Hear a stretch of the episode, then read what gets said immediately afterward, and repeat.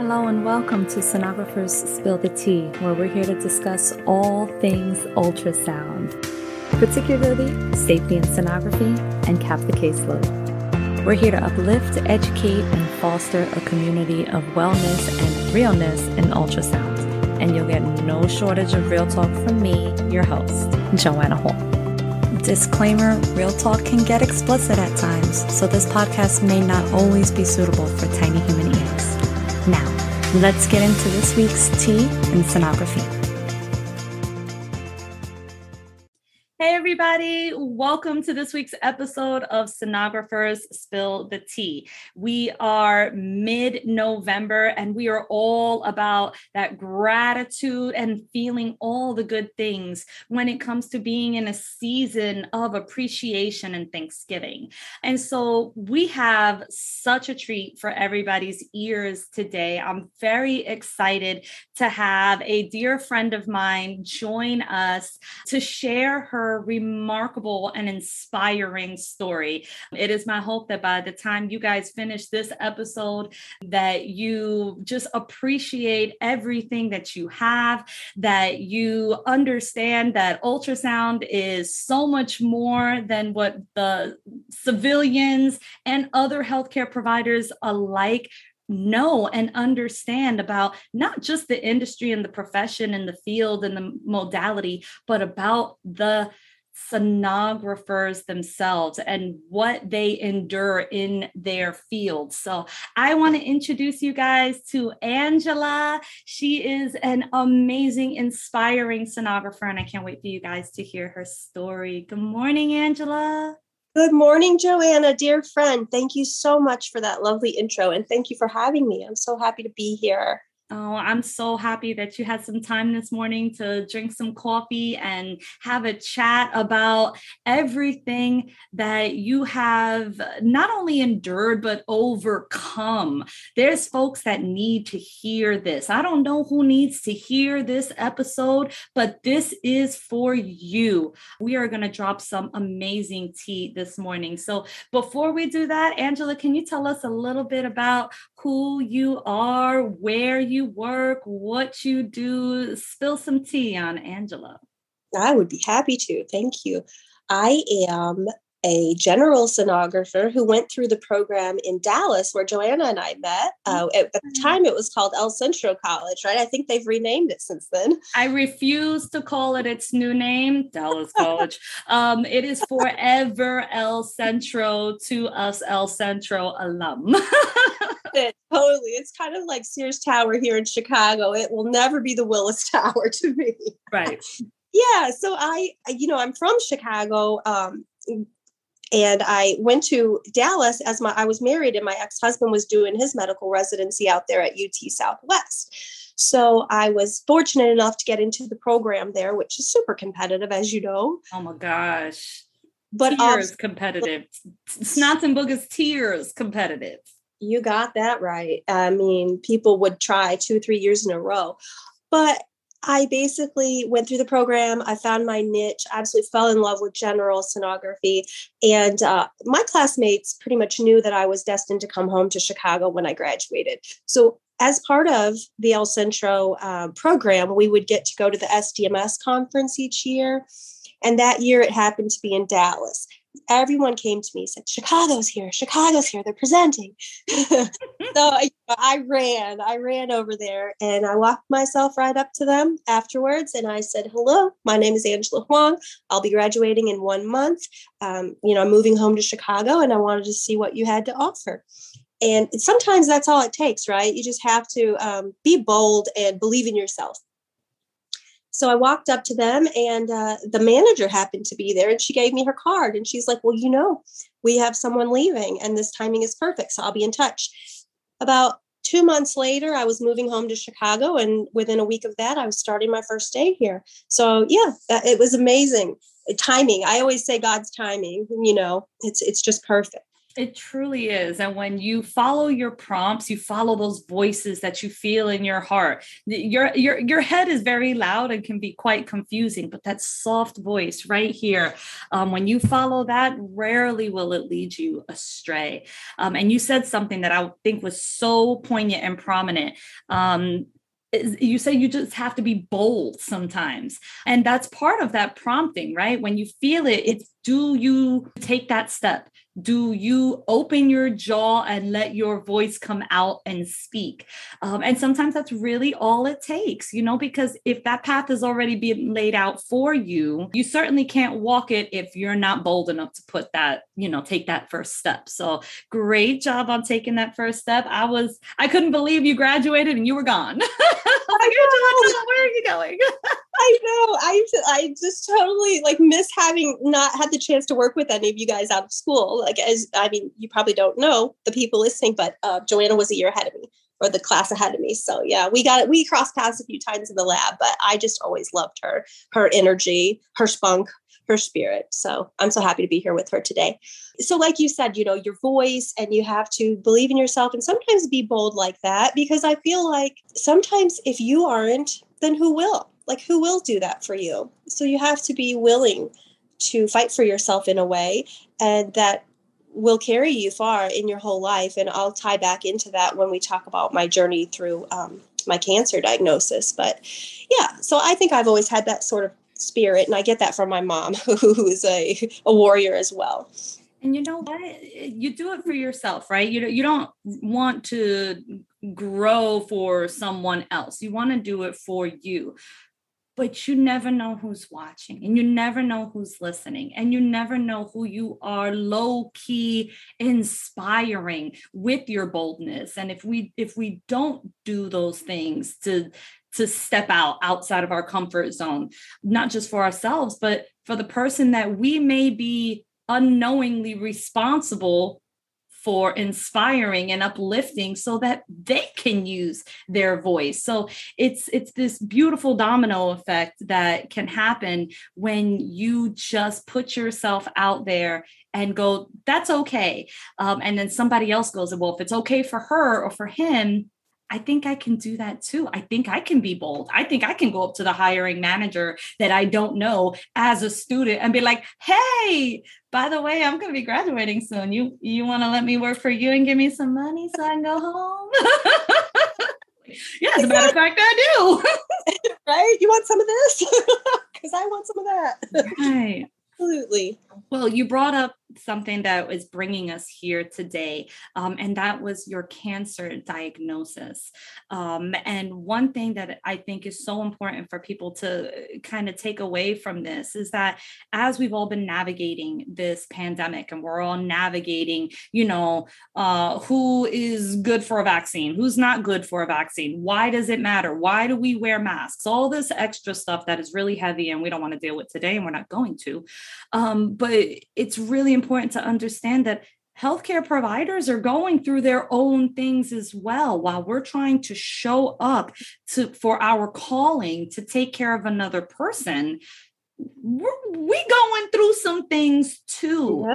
And so, and these things can make us immunocompromised, and we still show up to take care of our patients who are mostly immunocompromised themselves. And there is no social distance in sonography. I'm sorry, it does not exist. Um, and we can be with our patients anywhere from five minutes for a fast scan to one hundred twenty minutes when we're doing a bilateral upper and lower extremity for a patient who's been on bed rest in the I C U. So it's um it, it's really remarkable to be able to not only be a sonographer, to not only be a powerful and passionate woman, but to be a powerful, passionate female healthcare provider who mm-hmm. is now navigating a very serious diagnosis um, that you have just been so inspiring to watch to me. I'm gonna, I'm gonna I'm an emotional human being, so I could cry over anything. Um, so I'm going to not do that today, and I'm going to hold my face in. But tell us a little bit about how your diagnosis affects your patient care interactions, uh, especially in this in this time of COVID. Absolutely. And I think that it's important to note the type of cancer that I have is it's stomach and esophageal junction cancer. Um, it's a cancer that is extremely rare. It's not the hereditary type as far as we know. Um, there, there are two types. There are the, there's the type that affects typically older men that sort of evolves out of um, a gastritic condition or inflammatory, you know, um, stomach lining that then becomes dysplasia, metaplasia, that type of thing. Uh, but then there's also a larger subset of women under fifty who are being diagnosed. And it is the type called Linitis Plastica, which starts in the walls of the stomach and then um, starts to grow outward through the muscular layer. And then if not caught in time, which unfortunately most of these aren't, they begin to evade the stomach lining, and then you you will pick up pieces of it either in the peritoneal washings or um, on the lining of the viscera. So the peritoneal lining you'll pick up. So that in that case, that's peritoneal carcinomatosis, which buys you a, um, a stage four diagnosis. And right. You, how, how did you come across your diagnosis? It was a little bit of a challenge. I think uh, I feel fortunate in a sense that it didn't take too long, relatively speaking, but it still could have been caught a couple of months earlier. And could that have made the difference? Most likely, because when I was diagnosed, I was diagnosed as stage four, but barely. So technically stage four A, um, in the sense that I only had some positive cells in my peritoneal washing and a few spots um, next to the liver ligament and uh, by the diaphragm, and now a couple of tiny spots on the spleen. But, but I was starting to have problems eating. Um, let me see, what year is this? twenty twenty-one.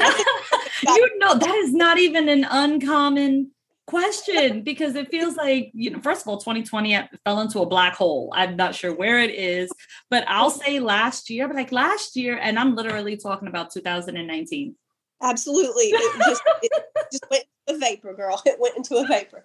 Uh, so yeah, the summer of twenty twenty, I started having these issues, like late summer, where I was like, oh, I can't eat as much as I could. Like I'll eat a Jimmy John's, I'll only get halfway through. Or, you know, you start to feel that the food is just sort of sitting there. Okay. Um, in, you know, it's not going down. And then over the course of the summer, it would stay a little bit higher up. And to be honest, and I don't know if this is the female thing or what, but to be honest, I wasn't mad about it at first because I was losing weight and I had porked out like the year before. I mean, I had gained so much weight.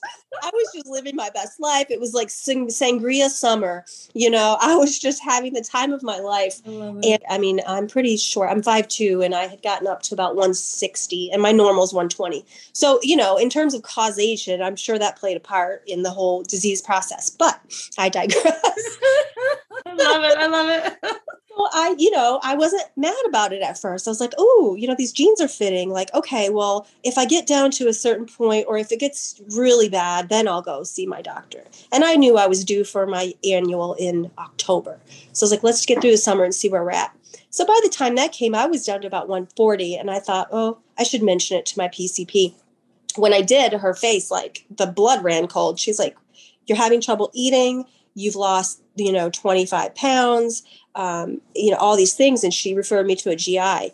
So I went to see a G I here, uh, not at my hospital, at, at the hospital where I was being treated at the time, which is also, a, it's a famous hospital. But I went there for um, an endoscopy. And the idea was, you know, I was so young, it has to be GERD. They kept telling me, you know, it's GERD. I'm sure it's GERD. And they prescribed medication. I'm like, it's not GERD. I know my body. I don't have GERD. And that goes back to, you know, being able to speak for yourself, be your authentic self. And I knew that about myself. I don't have GERD. And then they were like, well, it could have been silent GERD, silent GERD that was causing, you know, maybe this stricture in your esophagus, a narrowing. And that's why. So they'd had me do like these manometry tests where they stick tubes down your throat, like where you're gagging at the same time, all kinds of fun stuff. So I did manometry testing. I did swallow studies. They did see on the swallow x-ray uh, a very narrow spot in the distal esophagus, sort of just above the G E junction. Okay. So that's why they said, we'll do an endoscopy with the G I and we'll go in with a scope and we'll dilate it. I researched, that seemed benign enough. I thought, oh, this is fixable. This is okay. Yeah, I'm on board. Let's do it. So after the um, first one, she said, I really wasn't able to dilate much. Girl, your esophagus, well, she didn't say girl, but she's like, your esophagus is um, six millimeters at that spot. And that is the size of, I believe I looked at a chart at the time and it was like the size of a, a one week old. So they had to downsize to a pediatric scope. I know, I'm like, well, no wonder I can't eat. So she had me um, take, she told me to take medicine for GERD and then come back for a second treatment. And, you know, I didn't take that medicine because I know I didn't have GERD, but I came back for a second treatment. And at that time she says, you know, I really, I'm, I'm kind of stumped. I'm not able to get this um, dilated. And you would think by now we could at least make some progress. So they said, let's do, um, let's set you up with another G I. And this time let's go in with a scope and use ultrasound. How ironic, right? Mm-hmm. So at that point, um, right after I woke up in uh, post-op, he was there and he said to me, you know, it looks like Linitis Plastica. And I didn't know what that was. I said, well, what, what do you mean? He said, he goes, I took biopsies um, in the walls because I was able to see in there, because prior to that, during those two dilation attempts, she took biopsies all through my esophagus, all through my stomach, and everything was benign, absolutely normal. And I was grateful. But he said he was able with the ultrasound and only with the ultrasound to see inside the walls. And he knew by looking that it, it was Linitis Plastica, but we would wait for the pathology. And sure enough, it came back. Um, it came back as diffuse type adenocarcinoma of the um, stomach and G E junction. Wow. And, and how so did, how did you feel? I don't mean to interrupt you. I just, before the, the thought leaves my head, how did you feel that it was ultrasound that wound up leading you to your diagnosis when you have all of these other um, ways that you can interrogate the body and, and try to diagnose for treatment, and you're getting benign, benign, benign, and And it's ultrasound, and you're a sonographer, and you you know how valuable it is, and you also know its limitations. How did that make you feel that that was what led you to your diagnosis? I immediately thought, it figures. That's what I thought too. Yeah, I thought, you know, it figures. I mean, and honestly, I felt an enormous sense of pride in what we do. And yeah. my first thought was, we need to start harnessing ultrasound for more things. And hopefully in the future we will. Um, and we can, you know, we always are taught we can't see through gas. We can't, we can't really interrogate the intestines too well, that type of thing. I'm here to tell you that we can, because as of that moment, I started um, monitoring myself at regular intervals. And I was able to, in real time, watch the progression of my stomach wall shrink throughout my chemo sessions. I was able to uh, monitor the adjacent area next to the esophagus, which was causing that extrinsic compression, um, measuring, getting real-time data. And it was just invaluable. And so I was just humbled again to be a part of the industry and just so proud. Right. And this is- Dance, but you know. Yeah. Well, that's something that I advocate for really, really heavy when it comes to, you know, being able to monitor ourselves when it comes to our injuries, not to kind of just veer off for a quick minute, but we have the power as sonographers to monitor our bodies. And no, I'm not condoning that anybody go and start sticking a probe yeah. on you and scanning yourself all over, even though we know You're- the truth of the matter is we be scanning ourselves because we're we're ridiculous and we have way more information in our head than anybody should. Absolutely. Disclaimer, we are not advocating that you go to use your institution's resources. Right. We are theoretically here. Make sure y'all get an order. Okay. Get the order. Yeah. That's what we need to do. Um, but at the end of the day, we have the power to monitor ourselves. So when I think about our injuries and the shoulder and in the body, I am just not quite sure why that's not something sonographers have to do, you know, when yeah. and not to ourselves, but trained in musculoskeletal in some capacity, so that when you're out of school, there's a baseline on what your shoulder and your body looks like, maybe the year after that, and to really monitor and have that documentation of what the progression looks like. Um, so how amazing is it that you were able to see that in a space where you're told that that's a limitation? Wow. Yes. Yeah, that absolutely. Speaks to your skill too. You go, girl. I ain't even mad at you. Well, thank you. So how do you think that that diagnosis, um, monitoring and, and seeing that progression of your cancer, how did that affect your career in sonography, this personal um, journey that you have been so gracious to share with us? How has it affected your career? Oh, just about in every way possible. I mean, once you get this type of diagnosis that has with it a less than thirty percent chance of survival at the five-year mark and an overall survival rating of two percent at my stage. Um, yeah, sorry, I get a little emotional. Yeah, you go, you go kill me, girl. Oh my, oh my God, the worst fucking choice of words ever. I am so yeah. sorry. Oh no, I didn't even, oh no, believe me, I have a dark sense of humor. That's how I get through this. I tell Good. my, I let them front, I will come back and haunt you. Yeah, not a problem. Girl, when my son passed away, let me tell you, I developed the most morbid sense of humor. It was like, It was no. really uncomfortable chatting with me because I would say some really dark shit and people be like, um, if I could disappear right now, I sure would. Totally. It makes them uncomfortable, but you know what? It gets us through and hopefully they are understanding. And yeah, I, I just, I think that whatever can get us through without hurting anyone else. Right. Yeah, no. So I think, you know, in that, in putting it in that perspective, you know, it really has, um, given me a major perspective shift towards my patients, because whereas before I always feel like I, I've always felt like an empathetic person. And I think to some degree, I hope we all are in that go into the medical field. Right. However, being on both sides of the table, so to speak, and I assist with so many biopsies and we do so many, um, Oh, we do so many, um, like, for instance, liver biopsies where we have placed fiducial markers in tumors, and we do a lot of clinical trials at my site. So they would use those fiducial markers for targeted therapies.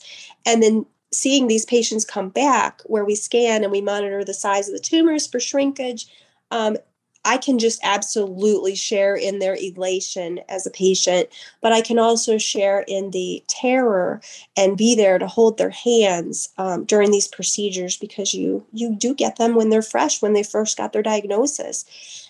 Um, one thing I will say that almost every patient with advanced stage cancer tells me is that they are inspired and they leave our suite with hope, seeing that I'm there and doing it and have stage four cancer.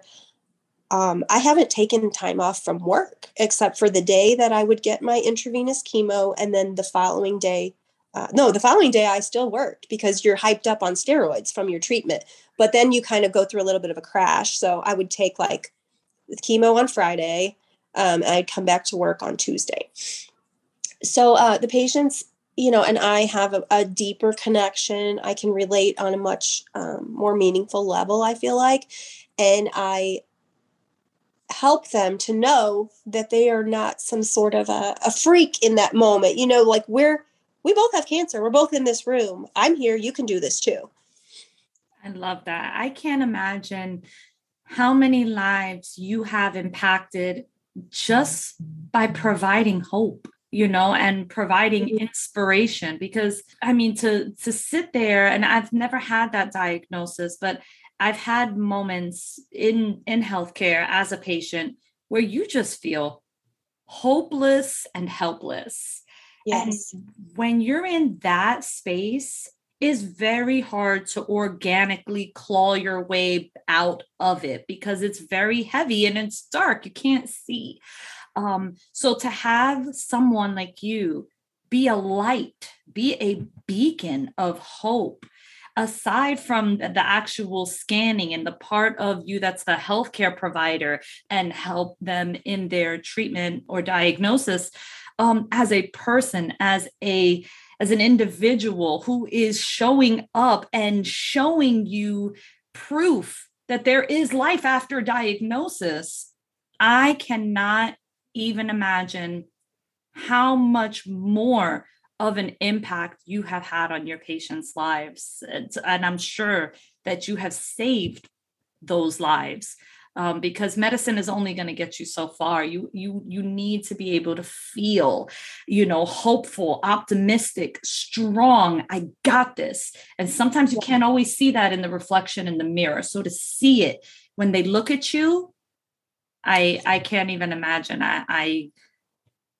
Thank you. Thank you. That that was beautifully stated. And I really hope that I can be that that partner for them, that ally, and be that beacon like you speak of. And I want them to know. And I can't tell you how many times I've just held their hand and we've literally cried. And the team, the cytopathologists, the radiologists will just stand there and give us a moment, because it, it's deep, it's heavy. And that's really, at the end of the day, why we all come to work. We want to be there to provide care. And I think it's important to provide mental as well as the physical care for patients. And it's not only me, it's something that um, anyone can do. And I, I would implore those who are comfortable sharing to just try to open up a little to your patients if you, if you are on the fence about doing that, because like you said, it really does um, empower them to know they're not alone in that room in that moment.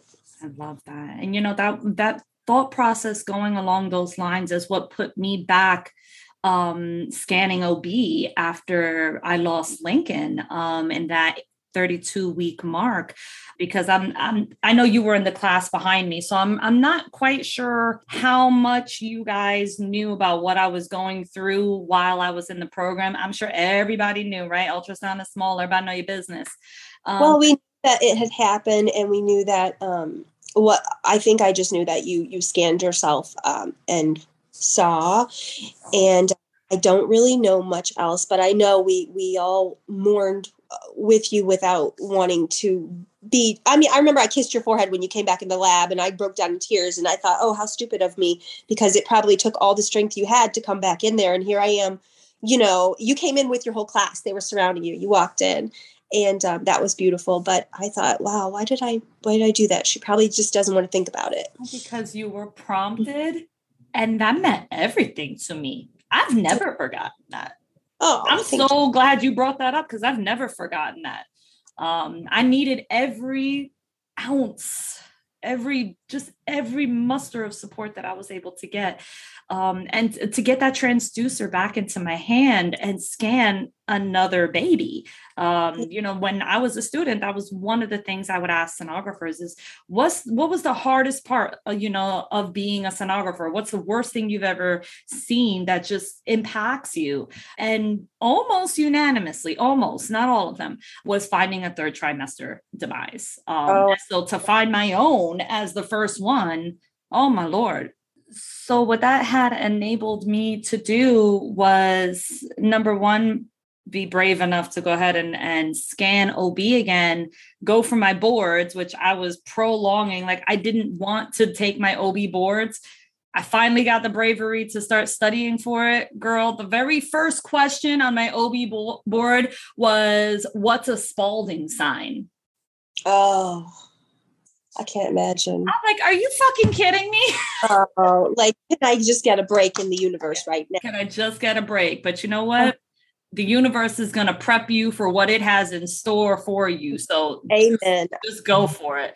Amen. But now what it did was it made me an, a better healthcare provider, because when I'm scanning now, I, I know how personal it is to suffer those losses. And I will sit there and I will hold my patient's hand, and I will let them know that you are not just in the hands of a sonographer, but you're in the, you're under the transducer of a sonographer who's a bereaved parent.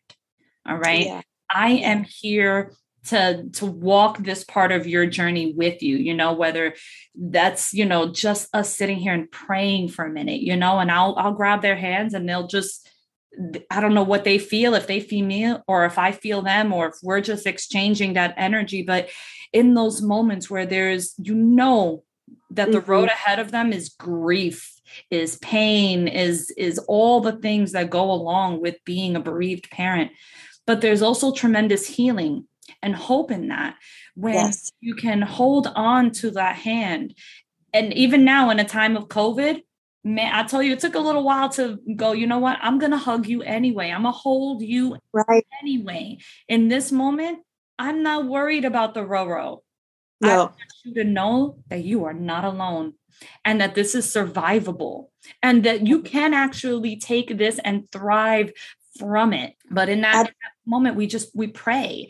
Um, and there's so much healing going in it. And I've, I've had doctors come to me after I release my patients and they're like, I don't know what you said. I don't know what happened, but when our patients who have had a loss come out of your room, they, they don't come to us broken. They almost come to us prepared. Right. Um, and I'm, and I'm like, wow, thank you for that feedback, because it, it lets me know that I'm doing the right thing. And, and in that loss, Um, there was strength and, and being able to pick up that transducer and go, you're going to, you're going to change lives. You're going to save lives. Um, and you're going to do it with all that God has equipped you with: the good, the bad, the ugly, the painful, the joyful, the elation, all of it is what you're going to give to your patients, and they'll receive it.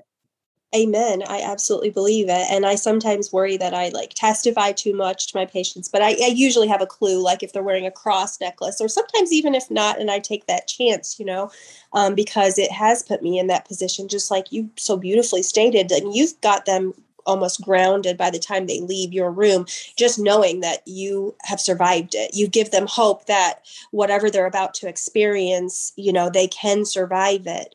Um, and I think that's beautiful. You're doing, I, I really truly think that it's God's work. We are treating our patients, not only physically, but again, mentally and emotionally. It's, it's like that whole holistic approach. Absolutely. That's that, that triangle of mind, body, and spirit. And they're not always all strong at the same time. Sometimes your spirit can be extremely well endowed, and that's great because my body is failing me and falling apart, you know, and maybe sure. you, you know, mentally you like, my My mindset is right. I'm going to roar, you know, you feel super strong, yeah. but your spirit, you're feeling spiritually crippled. You know, maybe something is going on and you're like, I don't know why, God, why are you doing this to me? Do you even exist? And, and those are all natural questions too. You know, I, I'm a very firm believer. So that's not a question I have.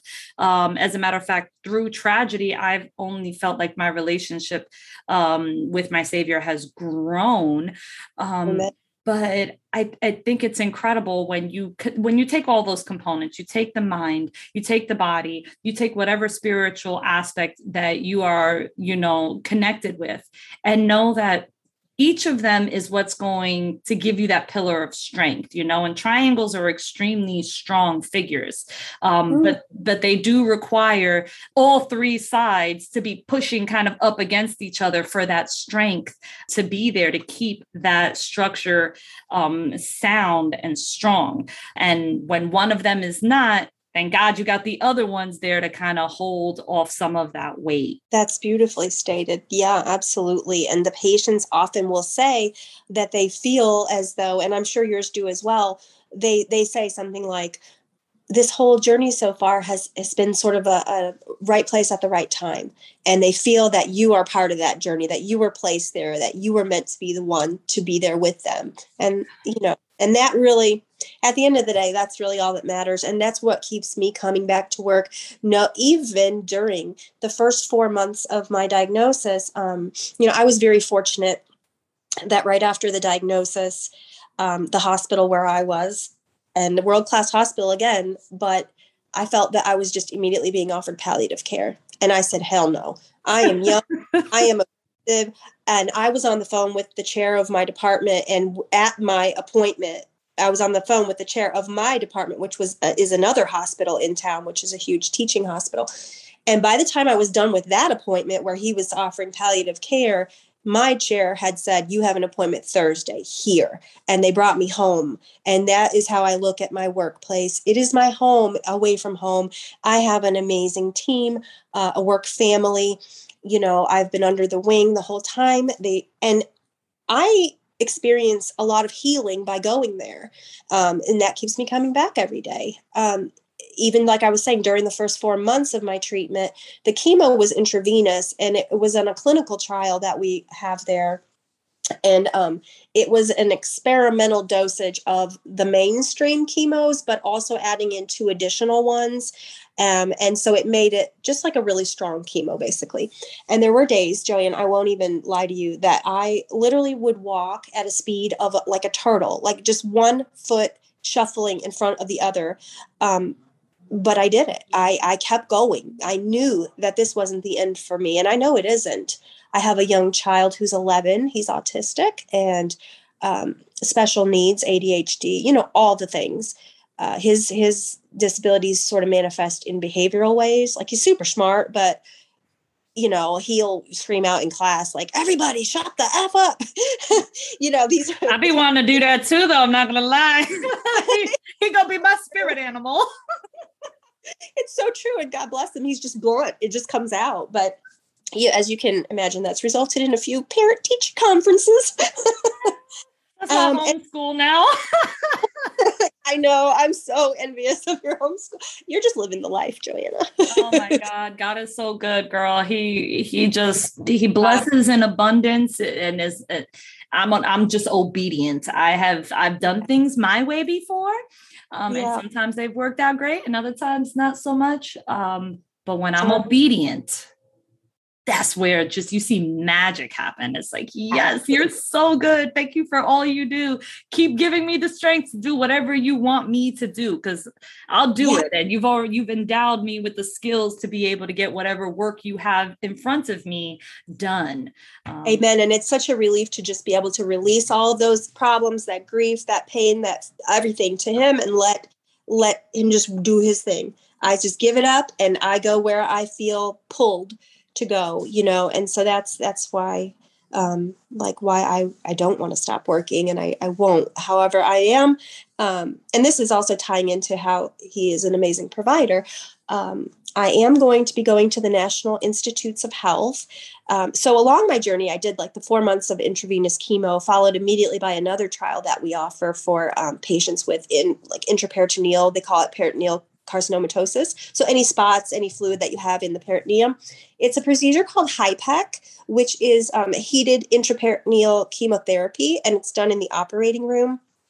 Um, and it previously was only offered for patients undergoing gynecological cancers, and that's pretty mainstay in their treatment, but it is um, only in use in clinical trials for gastric cancer patients. Um, and so essentially what it is, is you go into the O R and they They make four incisions in your abdomen, and then they go in laparoscopically first to do a visual assessment of all the areas in your abdomen. And they assign what's called a P C I score, which is a peritoneal carcinomatosis index. And it can range anywhere from, my understanding is it can range from like zero up to somewhere in the twenties, maybe even thirty. And that's just depending on the disease burden that you have um, and in which locations. Um, there's like nine locations, I think. Anyways, if you're under a six, then you continue to be eligible for these, these HIPEC procedures, where they basically have four tubes in your abdomen, and they have like a um, sort of like a circuit machine, sort of like you could think of a heart-lung machine going next to your body, which just basically instills, it bombards your um, peritoneum, your, your space with heated chemotherapy. And they heat it up to over one hundred degrees. Oh and my it's- God. Yeah, it circulates in your cavity while um, you're manually moved from side to side, like decubed back and forth. Um, and I think these days I've heard that they have some tables that will do that for them. But a lot of the residents we get in our program are like, oh yeah, when I did my surgery rotation, I was the guy. I was the guy that did the- I remember I was doing that. I was going back yeah. and forth. I was decubing them left and right. Yeah, exactly. They were the grunts doing the work. But um, so they do that, and then they um, drain it out and stitch you up or whatever. And then um, this trial that I'm in, you can get up to five of them. And so I'm about to have my fifth one. And uh, each time I've gone back, there's been no progression in my P C I score. So the ultimate goal, the ultimate hope is that I am that patient that checks all the boxes, that I don't have disease progression, and that I can get to the point where they will consider me for surgery. And surgery for me means having my stomach removed and having the distal part of my esophagus removed. And I never knew people could live without a stomach, but you can, you certainly can. They're just going to take the jejunum and hook it directly up to the mid esophagus, and wow. you'll just, it's it's pretty incredible. Um, and I am happy to say that I just recently heard from the N I H, the National Institutes of Health. There's a, a predominant surgeon there, and uh, he's going to have me, they're going to fly me in at the end of November to do pre-ops with the goal of coming back a few weeks later to do the big surgery. However, you won't know, meaning me, I won't know if the surgery was a success until I wake up. And I have had friends who went for it and they weren't able to do the surgery for whatever reason. So you get there and you wake up and you, you, you know, you still have your disease. But I have a good feeling. And I've told my surgeons that all along. I have a good feeling. I do too. I really do. And immediately the, the nerd part of my brain was like, oh, I wonder what that would look like on ultrasound. Yes, exactly. Well, I'll send you some images of, of the stomach with cans with the linitis. I'll send you that, and the esophagus too. I have. Yeah. If you don't mind sharing it in the group, that I think that's a really amazing teachable moment. Um, Absolutely. But I don't, I don't feel heavy for you. I, I don't feel like you're walking into your doom. I feel like God mm. just has this amazing path for you, and, and paths that are, that are tough, that are, you know, full of glass and, and rocks and, you know, hot stones. They're made for very specific warriors. They're mm-hmm. made for people who have really important work to do that does not just affect that one person, but the kingdom around them. And so wow. I just want to just pray uplifting over you. I want to pray peace over you. I want to pray just powerful healing in his name over you. Father God, we thank you for this moment where we're able to come together in thanksgiving, not just for all the work that you do, but for the work that you have provided us to do. We thank you for competency. We thank you for clarity, um, and we thank you for always giving us a way to walk the paths that you have set before us, uh, whether they're easy or hard. You've provided the way, and when we can't walk them, Father, you carry us through them. So I pray in this moment that you continue to carry Angela, that you continue to uplift her, um, and provide her all of the peace and love to know that she is just in preparation for the next step of her journey, Father, because she has important work to do, and you have provided a well-endowed soldier warrior to be able to do that work in your name, for your kingdom, for all of your children. We pray this peace and healing by the blood of Jesus over Angela, Father, and we thank you for her. In your name only we pray. Amen. Amen. Thank you. That was beautiful. I just feel so full of love and light right now. I just can't thank you enough. Oh, you're very welcome. It's it was it's just my absolute pleasure to sit here with you this morning. I'm going to ask you one more question before I let yeah. you go. This is kind of a, a what would you tell yourself back in the day question. So sure. If you were to go back to school and you're in your sonography student, you know, I need to laminate my flashcards so that the tears roll off of them easier phase. Spoken only like a true sonographer. You know, that's right, girl. Uh, what advice would you give yourself? Yeah, that, that's a that's a very good question. Um, I think for me personally, I had a sense of what the medical field was about. I had been a medical secretary early in my teens. I had um, worked in the medical field before, but more on the outpatient side, and also with family members and what they were going through. Um, and I think as a sonographer, you really do have a unique uh, perspective. You do spend a lot of time with your patients, as you stated.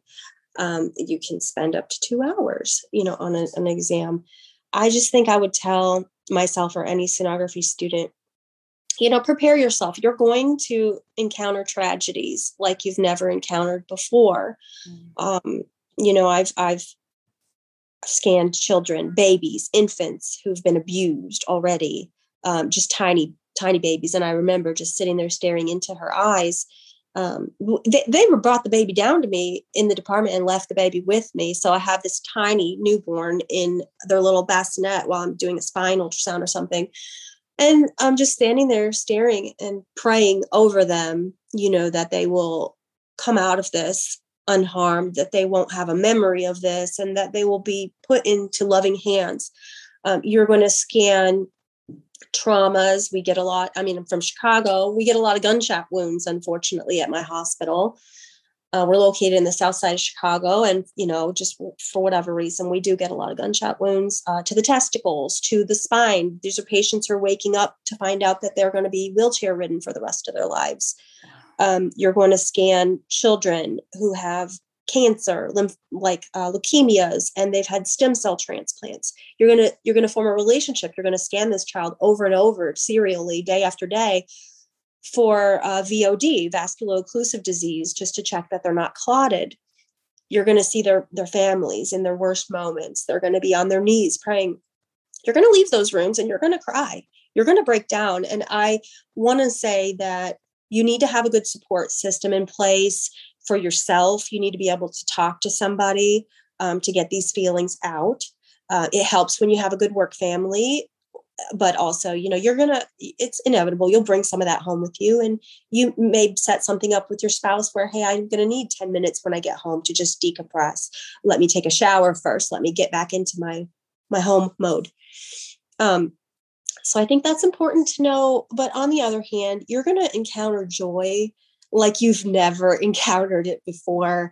I mean, you're going to be, like I said before, I mentioned with those fiducial markers, and you're scanning for the liver masses and they're, they're gone, um, or whatever it is you get to be a part of. You're going to see the highest highs and the lowest lows, and just take care of yourself along the way. Um, I try to get regular massages, but even when I can't, if you don't have a place near you, a lot of places do facials. They kind of massage shoulders, yeah. Things like that. And I mean, if you're lucky enough to be out there in Dallas, I used to always go to the Park Lane. Uh, they have the Aveda student salon, and they do a great job there. But yeah, I just say, take care of yourself, um, and know that you are so important. I know this is just a constant dialogue in the sonography world. Are you a sonographer? Are you a tech? You know, and we could write a book about that. But I think that you and I are on the same page, and some of the others out there, that, you know, it's important. I mean, I think it's important. I'm not going to get militant, but I think it's important to introduce, you know, yourself as a sonographer, just teach people what it is, because in some ways we are more mid-level than some of the other modalities, the x-ray techs and things. Um, you're, you are a partner with your radiologist or your O B or your vascular surgeon, whoever you work with. You're a partner because you're their eyes. Um, you know, you're going to learn a ton from them. And I would just say, take what you can from them, but be humble, yes. uh, be, be teachable, um, and be, be a good colleague. And also for your own for your own um, career. What I always did was, I was terrified of Doppler when I first started. So I chose those every opportunity. I chose those. Go take me to the I C U. Let me scan them on, like, they're non-responsive. I want to scan them. Um, it makes you better. And your coworkers really like you when you do those hard exams too. Um, and- like, you want to do the renal Doppler? Yes. Yes, you can. All of that uh, announcement. Hello. Angela will be doing all renal Dopplers pretty much uh, for the foreseeable future, until she realizes what she asked to do. Uh, and then we'll reassess at that time. it's pretty, it's pretty true. Like, and luckily in my department, we don't do native renal Dopplers. That goes to vascular. We have all, but I love a good transplant kidney. I stayed forty-five minutes late last night just so I could do one. They were about to take the guy back to the O R because the M R A didn't uh, show an opacified vein. So they thought it was clotted. So again, you're really important. They were waiting. The O R was waiting to see what I found, guys. So yeah, it's pretty cool. Um, and then I think lastly, I had one more thought, but it eludes me. Um, I'm getting old. That's why I write everything down now, girl. I'm like, oh my gosh. I, it's like, I'll have a thought and I know it's there. And then it's like, oh, there it goes. There it goes. Oh, bye-bye. Oh, never, bye. Never to return. Sometimes it does, but sometimes it, it happens. But yeah, I mean, just to know that, that you're very important. Take what you can get, you know, just be, be humble and be grateful. Like, I think that wraps it up. It brings it back around to where you started. And I hope that people take away, you know, whatever your faith, whatever your religion, if you're agnostic, like, just ignore the parts where we get preachy, but basically just um, to take away that no matter where you are in life or what you are um, experiencing in your personal life, to just be thankful for the little things. Like for me, I'm off every Wednesday. Jude gets therapy on Wednesdays, but in my free time while I'm, while he's in school, I go to the Dollar Tree. That's like my therapy. I love to go to the Dollar Tree, and I will spend a hundred dollars there, and I will just come home and take it all out and photograph it and just like be crazy nerdy about it. And that's, that's what I do for fun. So just, you know, do the things that make you happy. Yeah, find well. some times to kind of break up all that seriousness, because, you yeah. know, there's speaking to what you're saying when it comes to just how important sonographers are. The O R is waiting for your results so that they can, so the surgeon can go forward, you know, with, with his work. That's, that's a huge responsibility. Um, and when it comes to education with what sonographers do, not stenographers, people, we are not stenographers. There's not a T anywhere in our credentials or work or, or, or what like we how do. How does that even make sense? Like when you think about it, do uh, we have stenographers in hospitals? No. I, I have no idea. I think people grab a word. They're like, that's what it is. And that's applicable to anything that sounds like that word. Uh, right. But it's not about just scanning babies all day. You know, um, it's no. really a very involved modality, uh, like you alluded to earlier and, and stated, we're more mid-level practitioners. Um, we work very closely with the healthcare team for the benefit of the patients. Um, they benefit the most and get the best care um, in a collaborative environment. So when you are working as a sonographer, like you said, be humble, be teachable, um, know that there's no possible way you're going to know everything.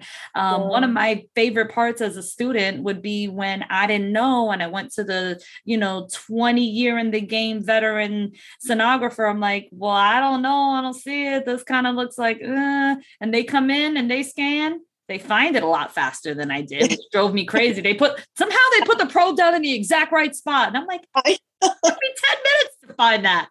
Like, how um, do they do that? ah, I could do it now better. Yeah. Um, but they, their response is, I don't know either. And I'm like, yes, you don't know. That means I really didn't have to know. So this is great, which is also a teachable moment in itself, that it's okay to not know sometimes. Um, and that's a great point for those of us who are, are teaching. You know, I'm the clinical instructor at my site, and um, I always make a point to tell the student, like, oh yeah, like I, I haven't been scanning forever. So there's so much I don't know. I'll still go grab a radiologist who's been in the game for a while, and I'll have them come in with me. I need extra eyes. So I tell the student, don't ever be afraid to say you, you don't know, but what you don't ever want to do is make something up there because you're right. Because you're too ashamed to say you couldn't find something. Right. Right. Don't, don't just, even though we get paid to provide the images and the doctors get paid to decide the images, um, you don't want to make up something that's there because you feel like if you don't have the answer, or if you're unable to adequately describe what you see, that that somehow makes you incompetent or invaluable. That's just not true. That's just Not, part of the game. That's part of the right. field. We all have days where we don't see it. And, and, you know, just being confident again and believing in yourself and um, knowing I, I can walk back in there and say, well, the C T showed, you know, this basically hemangioma in the dome. I'm not seeing it on ultrasound. And I don't take that as a, as an affront against myself. I know I tried my best. I know that um, ultrasound has its limitations. And so for whatever reason, I just couldn't see it. And that's, you know, that's something where you're at. That was something we touched on um, earlier before we started recording. I'm going to bring it back around really quick to tie it off with a bow.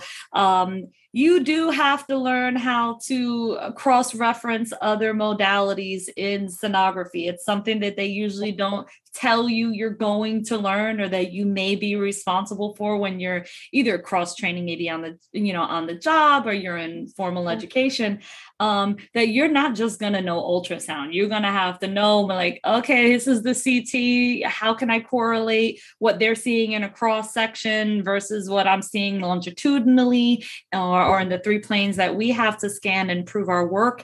So you think you're just going into ultrasound. Uh-uh. No, you're no. going into all the modalities. You're just That's going like- to be the expert in ultrasound. That's right. You really are. And you, uh, I don't know how it is if you work in a private practice and, and you know, a standalone ultrasound practice, but um, for sure in a hospital setting, it's, it's a constant thing when you're checking priors. Like I said, you know, in my early days, I'd be like, well, there was no ultrasound prior to compare to. I don't know about any of the other ones. Um, and I think I've gotten a little better at reading C Ts just because of my own diagnosis of, of like, you know, as soon as So we're we're located right next to our C T department. And so I'll literally scan a patient and then I'll I'll go hop on the table for my own C T and then jump back out, which I'll be doing tomorrow, by the way. Um, and so I'll go in the reading room and we'll we'll look at my C T real quick together. And so you get a little better. And that's honestly a personal goal of mine for twenty twenty-two. I want to get better at reading other modalities because, like you said, it's so important to just have that leg up. And I would say for anybody in sonography school, um, pay attention, like try to try to pick up little bits of that. You'll you'll sort of be ahead of the game. Yeah, while you're in your clinicals, if you're in that acute care setting, yes, you want to look at the priors for ultrasound. That's just part of the gig. You have to look at those priors if you're doing due diligence within your scope. Um, sure. But don't be shy to open up those other priors for other modalities if they are available. You will need it. So while you're sitting there, you know, asking your preceptor, hey, what's this? Or, you know, how does this compare to this? If there's an M R I or a C T on there, do yourself a solid and open it up. Right. Absolutely. Angela, thank you so much for giving us some time this morning. I can't tell you how humbled and appreciative I am, um, not just for your time, but for you and all that you do for your patients. And in this industry, you've made such an impact. Thank you. Thank you so much. And I can say the exact same for you. I mean, all the work that you're doing for the work-related musculoskeletal disorders, uh, you are just putting it out there and making them take notice. And you know who they are. Yeah, they're, they're not happy with me right now. And I'm okay with it because you hear me, don't you? Now, you know, there's there's an issue and and we're going to continue to discuss it. It's not going away. Right. And you've made an impact. My my uh, facility just yesterday looked at that that document that they put out, and um, we're getting we're having it's it's going to be an actionable thing. Like we're actually taking that under um, advisement. And so we're going to be limiting the number of scans and wow. getting stretching in between. Yeah. Oh, my gosh. Stop my heart. You just made yeah. my whole day. Thank you so much. And, and even feedback like that, it just inspires me to know that I'm doing the right thing. I'm in the right place. Um, yeah. And, and I can see those tangible results here and there. Um, but being able to get feedback like that is, is, it means more to me than you could know. So thank you so much oh. for, for sharing that. It means a lot. You are so welcome. Absolutely. My darling, I will talk to you again soon. Uh, right. Let's not take that long to connect no. again. And I hope that you continue to share your story uh, because it is so uplifting and so inspiring. And those days come, which inevitably I'm sure that they will, where you feel the weight of the experience that you're going through. I hope you're able to interject some lightness, knowing that you are inspiring so many around you, students who get to learn from your experience, other sonographers and healthcare providers who get to learn from your experience, but the patients who you are providing care that no one else is equipped to provide. Thank you, ma'am. Thank you. All in God's will. And his timing. Absolutely. Love you, girl. Love you more. Thanks for listening to this week's episode of Sonographers Spill the Tea. If you want to continue to get all of the tea in sonography, make sure that you join us on all the social platforms. Go ahead, like, comment, and subscribe to wherever you're listening to this podcast from. And visit us on our website, ultrasafe ultrasounds dot com, where if you're needing any services in sonography, such as staffing or safety, I'm your girl. I'll see you guys next time on another episode of Sonographers Spill the Tea.